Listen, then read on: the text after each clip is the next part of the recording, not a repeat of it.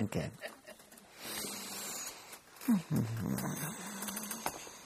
Do something dramatic like ring a bell.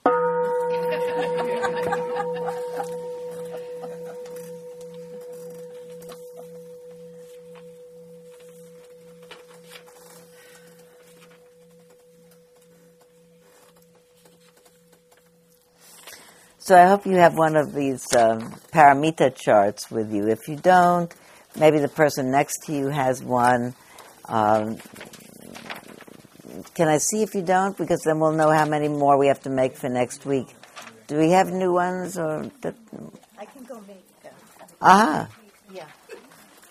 Well, we'll make some new ones for you right now. uh, In, in fact, make a whole lot, Marty, so we uh, have some for next week because we'll continue to use them and use them and use them. So, one of the things that I really want to continue as the ongoing discussion over all these uh, weeks of the paramitas is paramita practice as a path to clear seeing. We come here together and normally think of Spirit Rock or any kind of medita- uh, spiritual venue in the in, in the West in the Buddhist tradition. People say, "I go there to meditate," and we did meditate this morning. It's not so often that people say, "I'm going for having my weekly morality lesson now," or "I'm going to go here, I'm going to go hear a lecture on generosity or ethics." Uh, you know, maybe we don't come for that. People come for mostly because they want their minds to feel better, and they want to get a little space between themselves and what's their pressing concerns of their mind, what their mind is tense or worried about, tensing or worrying about. And in fact, coming and sitting quietly and focusing the attention on this present moment is, in fact, a way of having the mind quite directly relax and often have a new view about those very problems that it was all tense about. I had new views as I sat this morning. Did you? Mostly the kinds of new views that I have are an annoyance that I have with somebody. You know, I have a very large and varied family.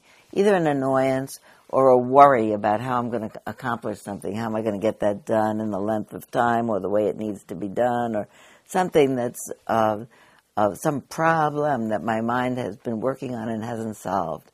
And I don't sit here and try to solve it. I sit here and actually do try to do what the instructions are about try to let my mind relax and be present just moment to moment. When it does, as it does, what happens is quite unbidden often, insights arise that uh, solve my problem, whether it's how am I going to get that done, and say, oh, you could do it that way, or you could do it that way, or someone else will do it, or you can give it in late, or whatever. The answer to the problem, which I, which was there all the time, but not available to my figuring mind, is right there. It's one of the possibilities. It's just a possibility I haven't thought of up to now. Or an annoyance that I have about some irritation with somebody in my family, in the world, or whatever. All of a sudden, my mind, in a more relaxed way, somehow it doesn't have the strength to pick up the narrative of that irritation. If I think about that person, it thinks, well, you know, they were just being like them. You know, they couldn't be different. I mean, it isn't like they didn't do that thing or say that thing. They did or said that very thing. But it doesn't seem so annoying all of a sudden in the context of they were just being like themselves. It's the the other way of seeing that is I don't have to take it personally. You know, that was it's not. It's just what they do. Somebody years ago, Deborah Tannen, in one of her first books, said there are, there's limits to what beings can do based on what kind of a being it is. She said if you arrive at your apartment door and you hear the phone ringing. This is the days before phone answering machines, right? And so you hear the phone ringing, and you're fumbling, fumbling in your purse looking for your your uh, key because you really need to get to the, that message. And you fumble, fumble, you can't find the key. You finally find the key. You open the door. Just when you get the door open, the phone stops ringing. She said, "You do not shout at your Great Dane for not having answered the phone." Or actually, she said, you don't shout at your St. Bernard for not having answered the phone. St. Bernards do not answer the phone. It's not just out of their sphere of competence. So if somebody in my family has said something in an impromptu way that I took umbrage about, if I think about it in a relaxed mind, I think two things about them.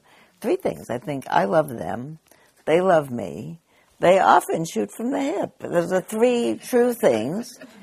And uh, I don't have to make a fuss about the shoot from the hip. I don't have to take that personally about how could they have done that. They did it because St. Bernards don't answer the telephone. Everybody is, everybody is just like them.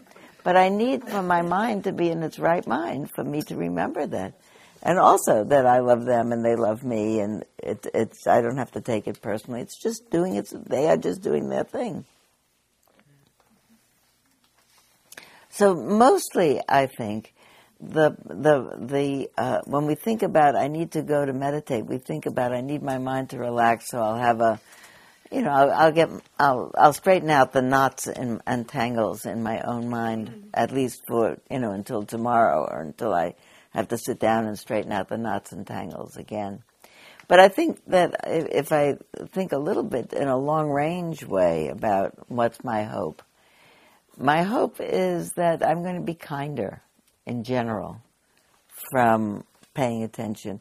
Because at the same time that I realize everybody is just like them, I really will realize that everybody's struggling just like I am with knots in their mind, with short fuses, with whatever it is. We all get born with a, a, a, a um, we all get dealt a certain hand of uh, attributes and talents and uh, limitations.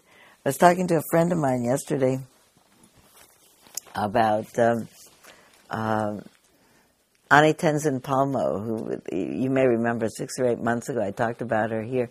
She's a Tibetan uh, nun and a teacher, and uh, she among the things she did was uh, stayed uh, 11 or 13 or 12 years in a cave in, uh, uh I guess the t- cave was in northern India somewhere, by herself in a cave. And when I met her, and I remember talking about her here in class, she's quite marvelous. She's a couple of years younger than I am. She has the brightest countenance. Her eyes sparkle.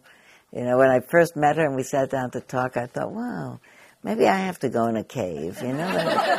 she has a really a wonderful aura about her.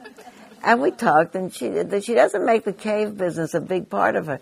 You know, many times we talked, and I asked her many questions. If you were here, who was here when I met her? I don't want to tell too many times the same story. Oh, you just happen to have a picture. Cave in the Snow. Have you read it yet? No, I just brought it to start reading it. It's marvelous. It's marvelous. You'll love it. You see her beautiful picture here on the cover, and we do have this in the bookstore. Diane Perry, who became Tenzin Palmo, secluded herself in a remote cave 1,300 feet up in the Himalayas, cut off from the world by mountains and snow. There she engaged in 12 years of intense Buddhist meditation, she faced unimaginable cold, wild animals, near starvation, and avalanches. She grew her own food, slept in a traditional wooden meditation box, three foot square. She never lay down. Her goal was to attain enlightenment as a woman. It's an amazing thing, and she is amazing. And when I asked her, her, her about the I asked her the nitty gritty things of staying in a cave by yourself before cell phones away from everybody. What if you got sick? How did you go to the dentist? You know, all the kinds of. What did you get snowed in? I did get sick. I didn't go to the dentist. I did get snowed in. On, on the most dire things, she said uh, she contracted some virus and woke up blind one day, and stayed blind for the better part of a month, as I recall. And uh, I said, uh, what you know, uh, were you frightened? She said, no. She said, I thought. Here's, I recited to myself a line of a Buddhist understanding. Either you're sick or you're well. If you're sick, one of two things. Either you get better or you die. She said, so I didn't know which was going to happen for me, so I just waited to see which one happened. So that is amazing to me. That is amazing. You know, if I get up and I have some terrible sudden thing. Like if I got up blind, I would be on the phone in two seconds, you know, and figure out how to call 911 or do something, you know, that, so I'm, uh, but I tremendously have awe for her. And I talked to a friend of mine who is more, a very serious practitioner, long-time practitioner, who has some illness, not as, not a, not at all life-threatening, but she said, you know, I worry about it a lot. It's on my mind a lot. So I said, you know, I think people do. We're animals. We, you know, we we notice when something is out of kilter, out of functioning. We worry, we worry it until it gets better. At least we get advice about it. She said, but you know, I should really be able to uh, rise above this because I've gotten advice, and people say, I don't know what you have, but it's not bad. You know, it seems to come and go and come and go. So uh, we talked about that, and I said, listen, I want you to feel better about not being, so to speak, better about it. So I'm going to tell you that I am not better about my stuff. But here's a story about Ani Tenzin Palmo, and I said, I'm telling it to you in the hope that it isn't going to make you feel more demoralized. It's going to elucidate for you why we shouldn't feel demoralized at all. There are people who can do this, and people who can't do that, like St. Bernard's, don't answer the telephone. It doesn't have to do with what a capability that everybody has. And she's very clear about it herself. She said, the thing about me that I teach is, is my understanding about the nature of suffering, the nature of a free mind. It's not about the nature of sitting in a cave. She said, that's just what I chose to do. Other people will choose to do something else.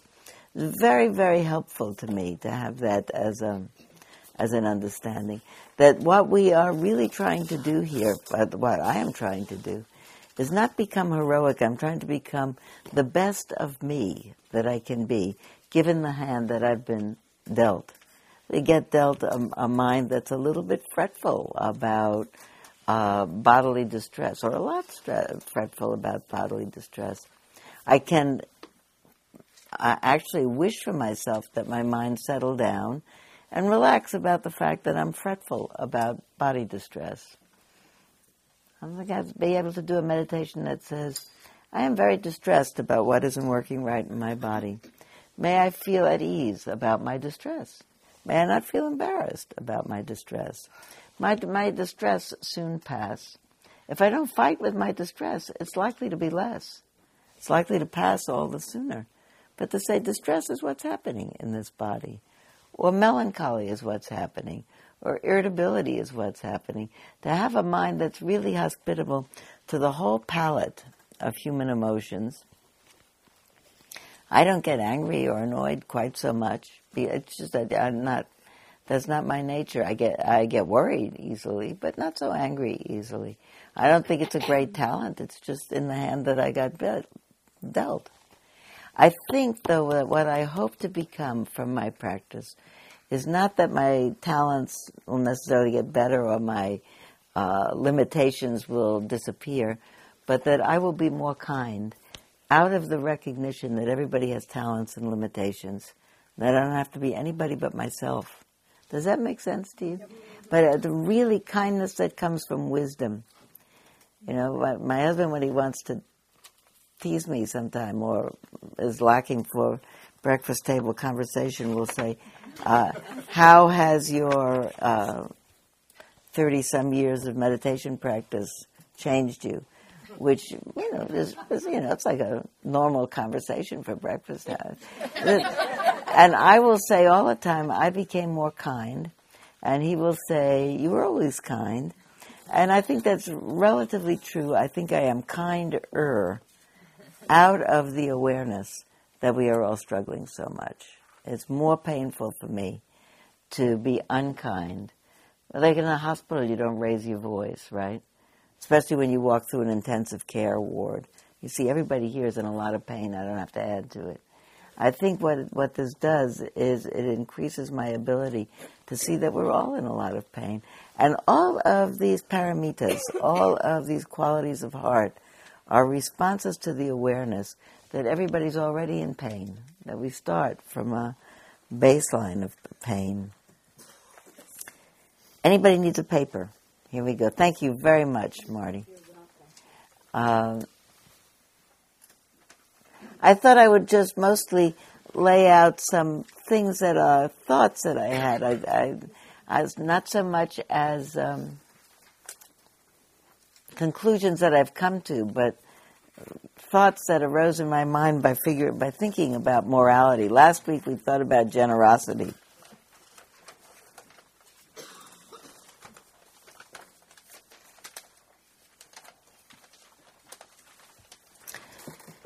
So here were some thoughts that I had, and you will, I hope, add to them. Ten or fifteen years ago, a friend of mine, then in rabbinical school, did her senior thesis on um, the development of morality. And especially thinking about uh, the fact that religious traditions have all of them a. Uh, one of the things that is a highlight of religious traditions is that they come with codes of ethics, morality. They come with Ten Commandments, or five precepts, or eight precepts, or books of instructions on how to live, and so a code of ethical behavior. Huston Smith in The Religions of Man, I don't remember it exactly by heart, uh, talks about basically to all the, the, major religious traditions that he knew well. He said that those codes had to do um, with being aware of uh, the distress that you would call cause other people by doing any of the things that are prohibited by the code. You notice, those of us who were here this morning, uh, early for the precept said, I undertake the precept to abstain from harming living beings. And then the precepts, all after that, that's the first one, all are reflections of the first one that the second one, I undertake the precept to abstain from taking that which is not freely given. Um, I remember that Huston Smith says, uh, unless you're a monastic, in which case you don't have any belongings, he said uh, the, the, the, various religious systems that he knows doesn't limit your um, building a little pile of stuff for yourself. You can you can you can build up assets. Everybody can is uh, free to go out and build up their own assets. You're not free to take assets from your neighbor's pile. That really, he said, is disruptive in everybody's religion. You're, you're on your own, and whatever you reap, you, you have, but not take anybody else's. Uh, so we say, as the second precept, not take it, not take anything that isn't freely given. The third is not uh, use sexuality in a way that's exploitive or abusive, recognizing that sexuality is our sexual expression is a very potent instinct, um, and the desire to express it at different times can be more or less troublesome in people's lives. To be aware of it, of not using uh, that impulse and that desire, which really is a desire that that the world rests on to continue, uh, that we make affective bonds through, but uh, not to misuse it in a way that's hurtful. Not to misuse speech. We need to speak to each other to communicate, but not to misuse speech in a way that is exploitive or abusive. And uh, not to allow us, not to do things that confuse the mind that lead to heedlessness. We did all of those five precepts this morning. And the fifth precept, which says intoxicants that cloud the mind, I very much like to add to the the notion of things that substances that that we ingest that cloud the mind that might might lead to heedlessness, but things I do that might lead to heedlessness. I definitely needed after the last presidential election to um, make myself a moratorium on TV watching because I was overwrought from TV. I was. I was becoming overwrought before the election, and I allowed myself to continue to be overwrought. And, and I could see it happening, could see it manifest in my short, in the length of my fuse, or the degree of irritability, or that disrupted my sleep and may not have for other people. I don't want to say that everybody should take a rule on no television. But for me, that rule about intoxicants, I really need to look further than substance abuse, but really other kinds of abuse. but all of them are really relate to the fact that if I if I didn't pay attention to them, I might cause pain to myself and other people. And I think that all of these precepts really have to do with recognizing that we live in a relational world and we couldn't cause pain. So the, the paper that my friend was writing as her senior thesis was an explore was a, a, a kind of a debate, a forum about how do we get to be moral and uh, uh, uh, do we have an innate sense of morality as human beings or what builds morality and uh, so she had several of her friends write in and uh, talk about is it something that we learn from our parents and our community? And uh, um, is it something that uh, we really uh, uh, confirm or affirm or are motivated to or transformed to through the recognition of two things how of recognition of the fact that every single thing we do makes a difference and has a ripple effect out and that the ripple effect might cause pain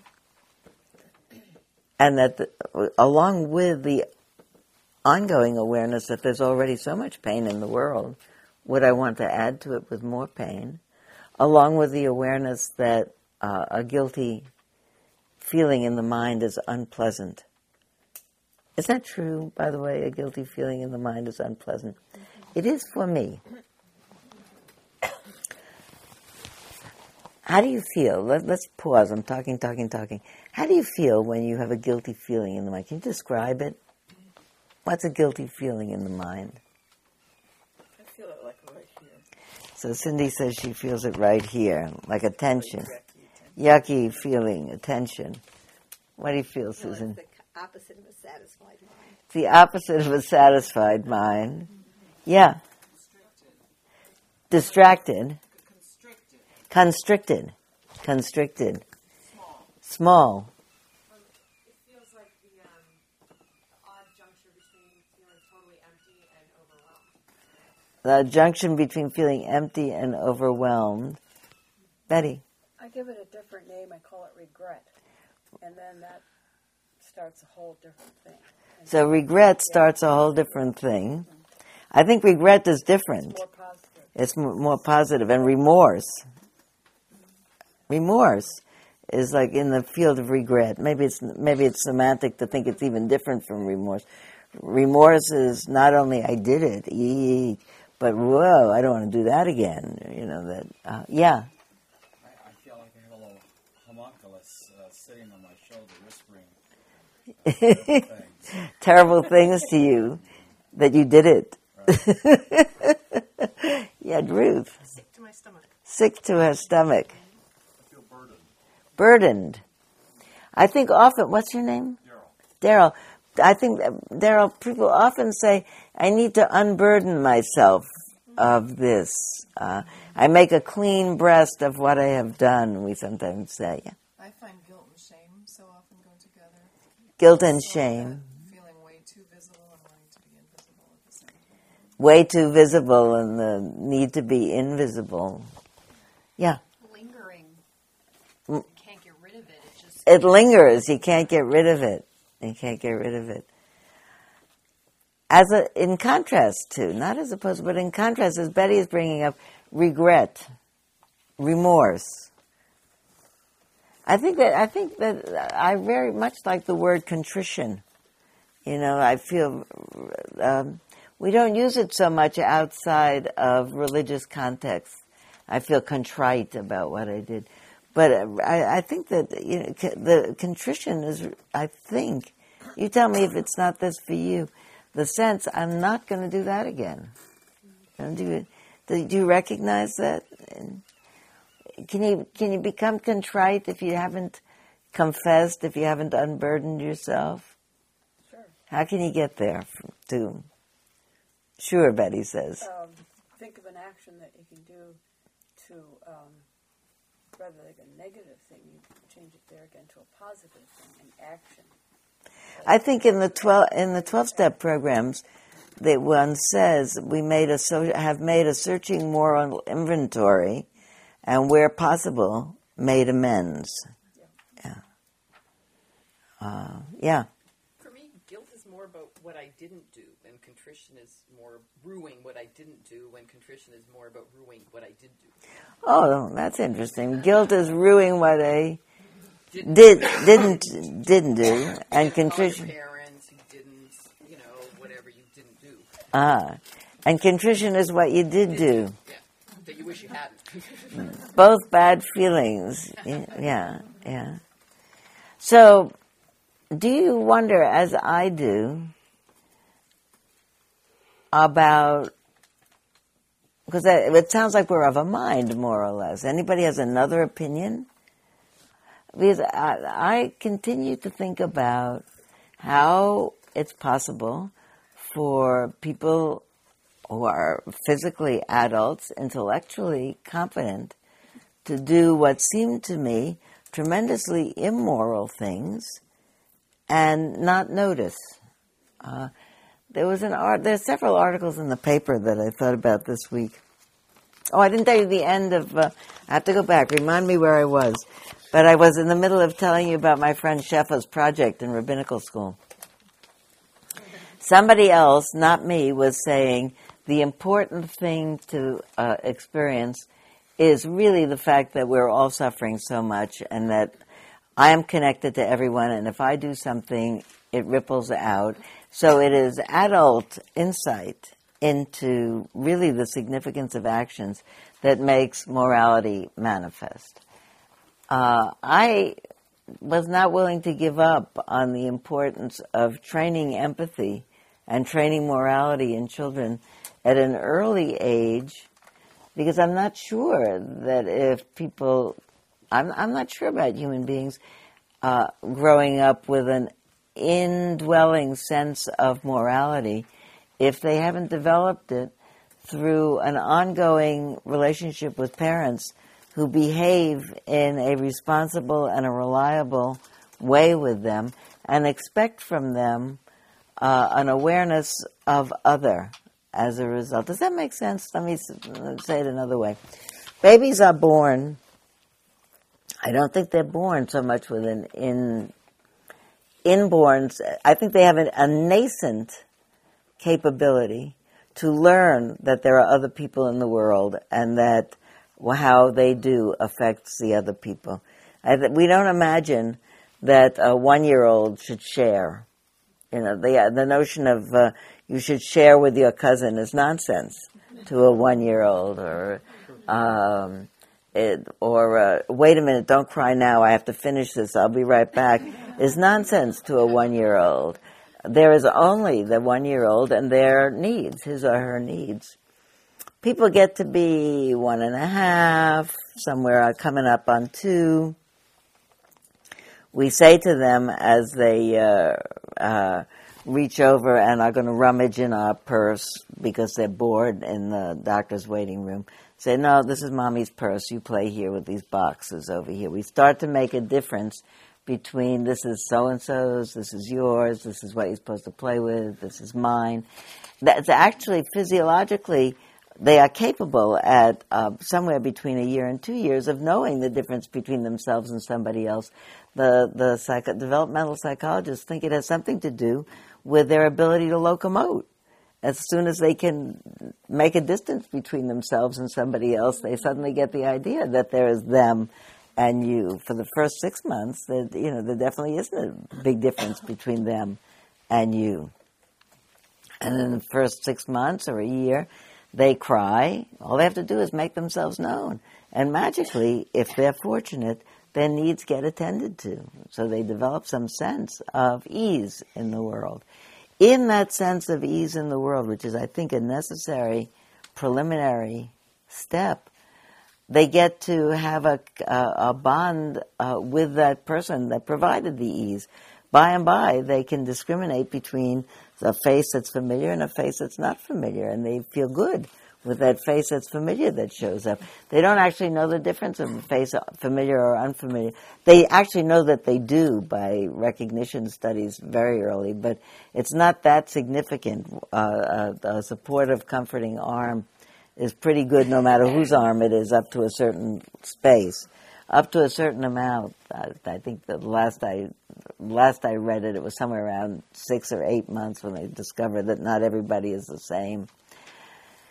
But at some point later on, that person having provided solace in their life, now saying, uh, as they uh, pick up the cookie and are going to throw it off the table because they don't feel like eating another one, and you say, no, no, no, don't throw on the floor. They think about it and you see that it's very interesting to throw it on the floor. You know, you could notice. You could, I mean, it's an experiment. I'm going to tell you right away about an experiment about Isaac Newton saw an apple fall. It's interesting to drop a cookie on the floor, but somebody else who's significant to you says no, no, no, and that little mind weighs the no, no, no, and the interest in not displeasing the no, no, knower, and the interest in dropping the cookie. They put it back down if you have enough, uh, you know, credentials with them to be significant, where you're an important person to keep on their side. It really, you have to have, you spend a year or two years getting credentialed.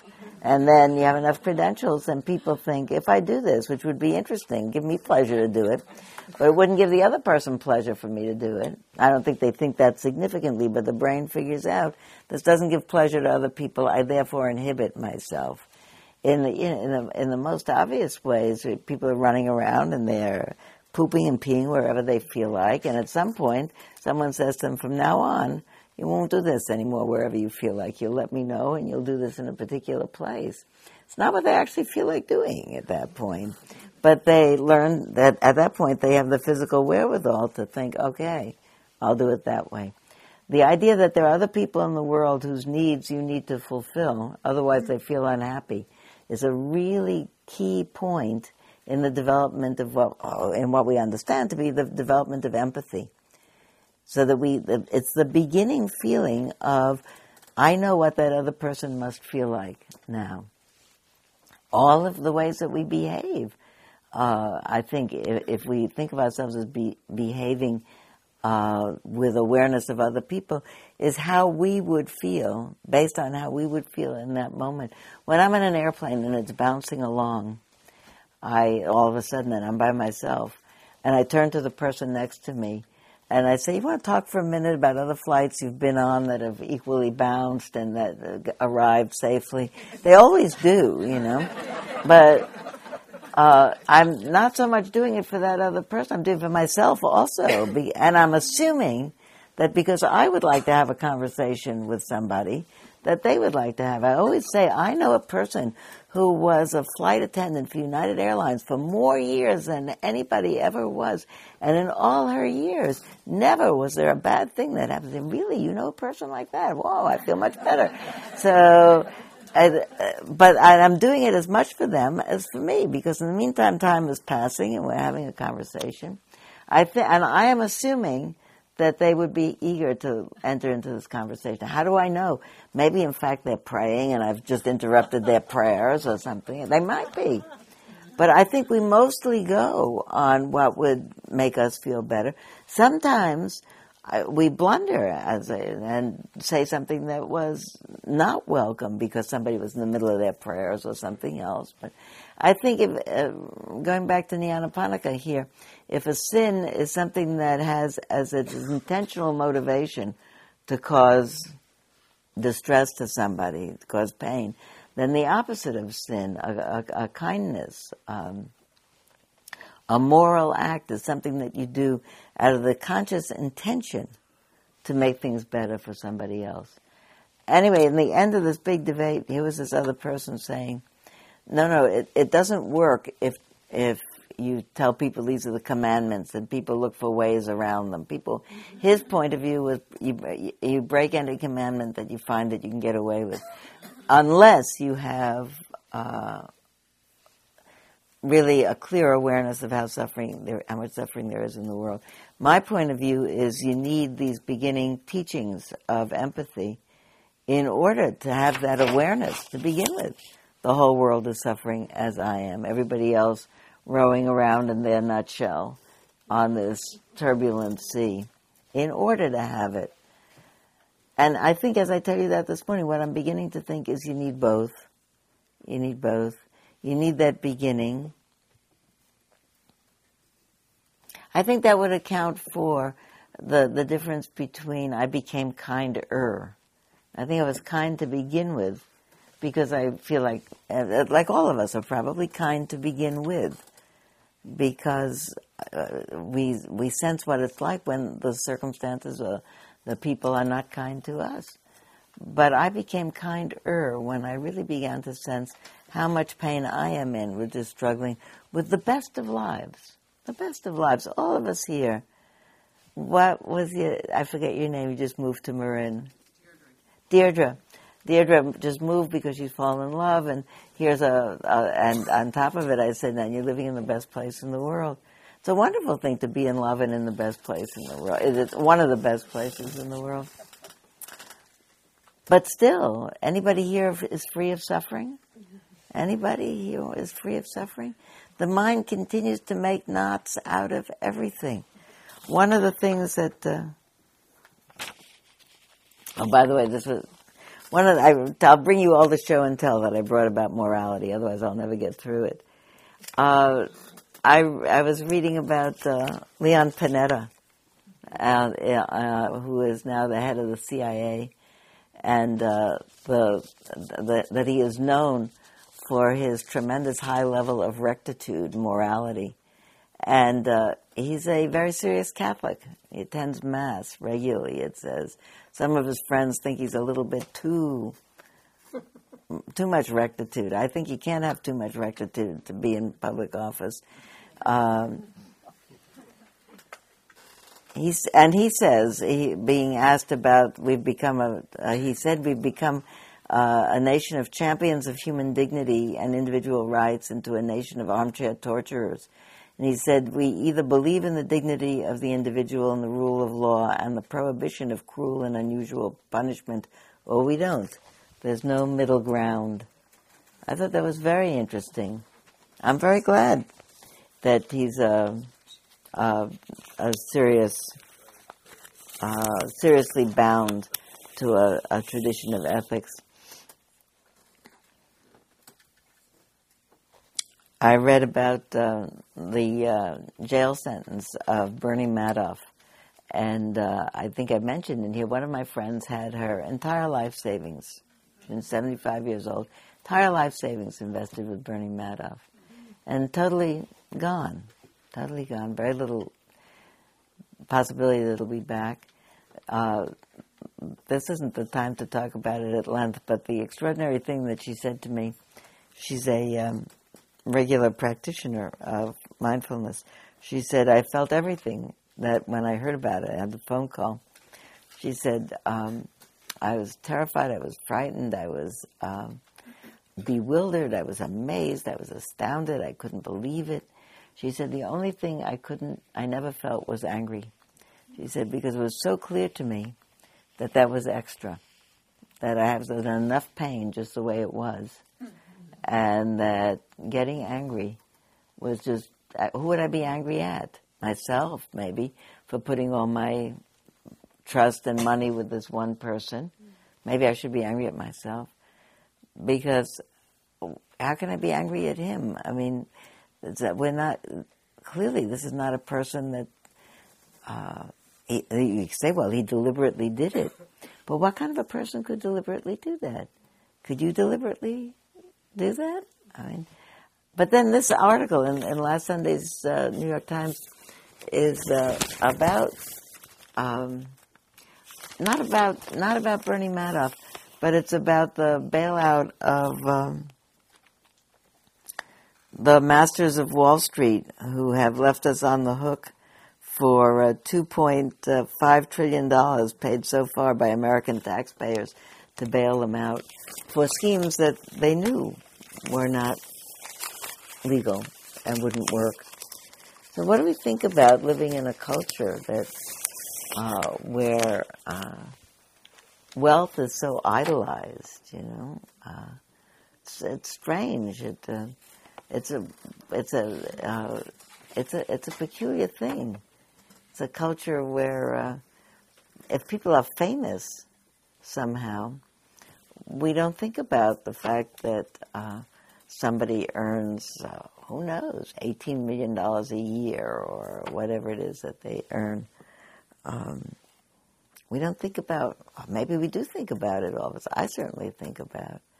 There's an article in. Um, Vanity Fair. So you see, I don't only read the New York Times, I also read Vanity Fair. And the article is about the desperate situation of the people who own houses in uh, the Hamptons.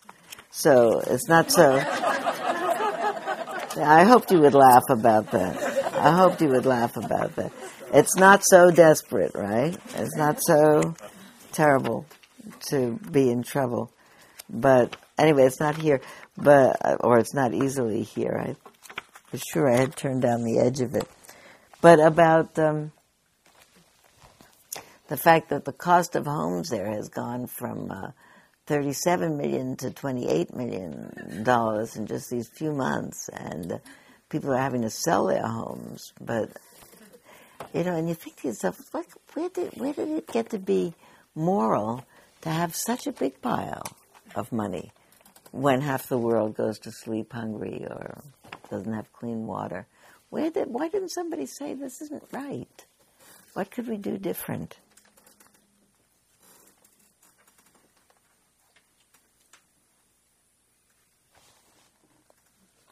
I wonder if we aren't wired differently. I wonder. I I, I think about. Um, I, I, don't want to sound like. Uh, oh, um, I guess I do want to sound. It's incomprehensible to me that. Uh, I watched the television a little bit yesterday. I always watch a little bit to see what's happening before Wednesday, so I'll be au courant. And I and I did watch actually the end of the Michael Jackson memorial. Did you watch yesterday? And listen to people talking all week about Michael Jackson and his great gift and his great talent, his unusual life. Um, the the uh, newspapers were uh, quite kind the day after Michael Jackson died. Somebody showed me, I think it was the Chronicle, had quite a kind article about his extraordinary musical talent. What a gift he had. And his quite unusual um, early life. And it really focused on what was extraordinary about his musical talent, which I thought was a very decent and kind thing to do about a person who had just died. And for, but it's a complicated story, isn't it? It's a complicated story. The story about the South Carolina governor who, um, the whole question of, of does people, do people's personal lives, it, are, is it fair to look at a person's personal life and make any conclusion about them at all in terms about their of their ability to uh, to govern a state, for instance, or to be a Dharma teacher.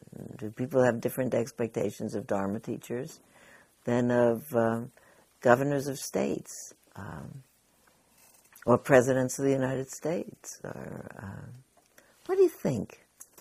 And part of that is that he and his colleagues are telling people that we have to be working on family values and that it's highly immoral for people to be gay or stray at all from any of the nuclear family sanctity, and there he is doing it and lying about it. So the yeah, Francie is Franny. Francie? Francie is making the point that it, apart from the possible behavior of the South Carolina government governor, the what if a person is um, hypocritical, which means that uh, in some way that they don't do incorrect, they're doing incorrect speech, they're telling lies, they're saying this but doing that, and what do you think? There's, there's an article also in uh, the quite making quite the other point in the latest issue of Spirituality and Health. There's a uh, an article about the very well-known teacher um, Gangaji. How many people have studied with Gangaji? Anybody? Gangaji is a disciple of um, uh, Punja the disciple of Punja, who was an Advaita teacher with whom I studied the early 1990s, uh, was an extraordinary teacher, and he anointed several people, so to speak, anointed. He said, Yes, you have it. You can go and be a teacher of this particular. Um, Adyashanti is a disciple of uh, Punja. Um, other people are disciples. I've forgotten that other person's name. It'll come to me in a minute. Of Punja. Um, Gangaji is a disciple of Punja. She's been teaching for many years with her husband. There's a big article about um, the fact that her husband uh, now uh, has made public, or people made public, the fact that uh, while they talked about fidelity as a virtue, that he wasn't completely faithful. And his point in this article is that it isn't doesn't matter what you in your personal life do. You could be a flawed vehicle for the truth. I guess you know I see that we're coming up to eleven. I want to leave you, uh, not even leave you yet. I want to ask you, what do you think about that particular question? Can you be a flawed vehicle for the truth? All the time, there are people who govern who clearly have maybe less than maybe what you would desire in terms of internal uh, rectitude. That's a great word. Um, should they be able to govern? Is their private life their business? If they're Dharma teachers, is the private life your business? People have been debating this from the beginning because there were Dharma teachers in all of the lineages who have been shown to not live exactly the life that uh, that we think of as fulfilling the precepts. Some of them said the precepts are just guidelines for those who find them useful guidelines. So, in fact, they weren't hypocrites. They just, but some of them did say these are very useful guidelines and didn't do them anyway. What were you going to say? Well, what came to mind was the comment that I, I read in Stephen Levine, whom I, whom I followed for many years, do, uh, about a Southeast Asian country that many of the teachers there were alcoholic, and the wise student would only pay attention to them in the 60% of the time when they were sober. But what, what was coming up in my mind was that I think the country that he was referring to was Burma. And so it, it occurs to me that perhaps one can be too forgiving. And the, the issue about the, you know, as, as somebody else just said, the issue about Sanford is not so much the behavior, but the dishonesty and in, in Buddhist terms, I, I wondered if perhaps um, that contrib- when somebody is holding themselves up as a model, but it's not true, is this contributing to delusion? That's, I think, a very important point that contributing to delusion. Um, and as, as, as you were saying about you know, there's uh, there's a, a, level of fragmentation in Burma that's happening now. That's you know, that's extraordinary. And in in what way might things have been different if there had been a different level of rectitude thirty or forty years ago, and had that you know been different if they, you know. You think about down the road, what is the fallout from this? When you think about the think about the word impeccability, because impeccability was not any is not any of these single virtues, but you could be impeccable about any of these virtues, and impeccability is a word that just so in, interests me. Um, I read about it for the first time, I guess. I mean, I would have known what impeccable was just as a as a word earlier, but I learned it as a spiritual word by reading the uh, Don Juan series by Carlos Castaneda. Do you remember reading that? And he talked about the impeccability of his teacher and the, the, the teacher teaching impeccability. So Thinking about the one who wrote, who wrote the four agreements, and one of his four tenets was uh, be impeccable with your word. He's been around and he has two sons. He's from uh, Arizona, New Mexico. So New Mexico. Don Ruiz, um, yeah, you know who I mean. Yeah. Ah, so I don't know if well, so somebody bring that next week if you can. Next week I want to talk about renunciation, but I want to start by we'll, we'll, it will sit in the normal way and all of that. But I want to have like uh, five minutes of a discussion. This is a homework that I want to give you because I'm going to start from this. So I want you to remember. You don't have to write it down the homework, but reflect on impeccability, what that means to you in in um, in connection with any of these particular uh, virtues or in your life is impeccable. Can you think of someone that you would think of as impeccable? Maybe the Dalai Lama. Hmm? Maybe the Dalai Lama. Maybe the Dalai Lama. Maybe.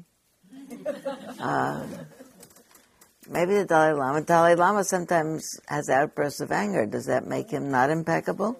No, but maybe he's impeccable with the outbursts of anger. I'm just, I just want to, I want to keep this Ruth. What about adding authenticity impeccable? Or so I, I feel like authentic, yes. Then I think Dalai Lama. Okay, so I, I don't have a pen. Authenticity, because those are not words on our uh, on our chart here. Authenticity. What is the definition of impeccable? Well, you're going to make it up. That's it. Uh, impeccability. Impeccability. Nelson Mandela come to mind.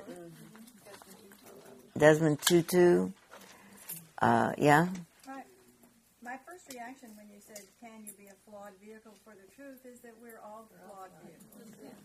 So, so in that sense, I think it's a, maybe it's a matter of, of degree or honesty or something. But, but yes, I have to say we, we are. There we are. What's your name? Anne. Anne, thank you very much. So I think that that so that can we can you be a flawed vehicle? Maybe it has something to do with whether or not you uh, claim you're So that's where the authentic. flawed. That's where the authentic Yeah. comes in. You don't have to be perfect. But uh, but if you present yourself as you know, that, what are we going to say? E- Exactly that. I feel like that there's hypocrisy is the um, is a key. That if you're telling people they have to be one Yeah. thing and you don't acknowledge your own shortcomings, that doesn't help anything. But if you acknowledge that, ev- like she said, everybody, I mean, we're flawed, uh, quote unquote flawed. If you want to, you know, address that word to it, but we all have. Um, it's, nothing's clear. It's all it's all an experience and a learning process, and that doesn't um, that doesn't take away from your responsibility to make sure that you're not harming other people. Um, but I don't think even the Dalai Lama, you know, I don't think anybody is.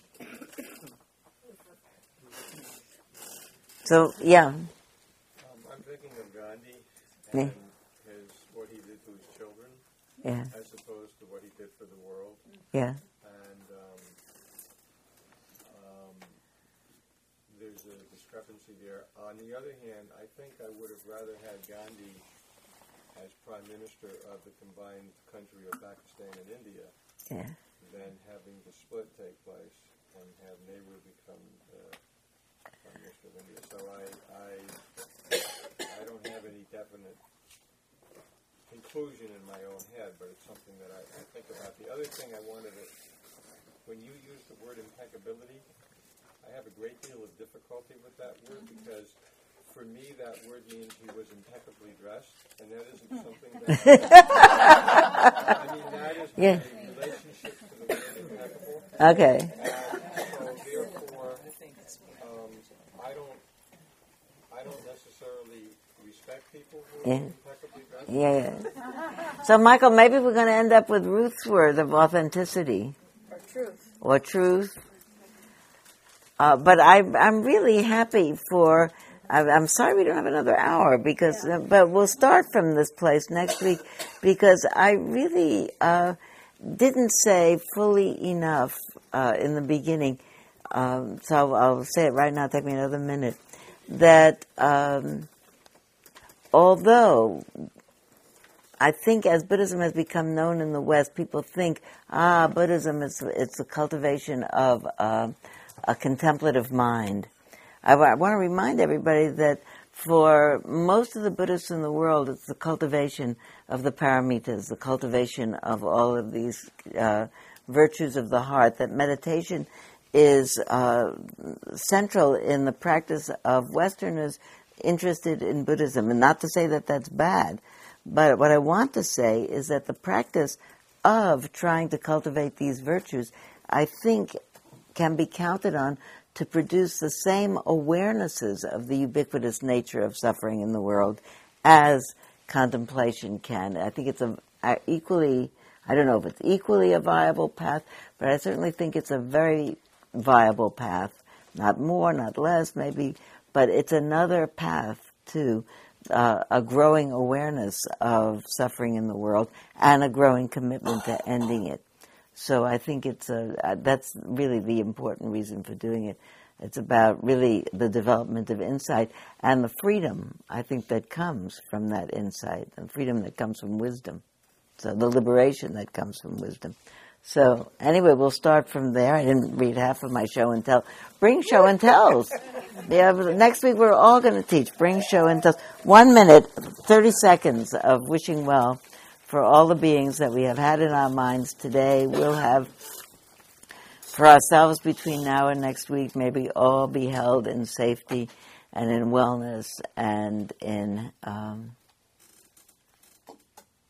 the sense of contentment that our lives are unfolding with our um, guidance in the direction of um, contentment and peace.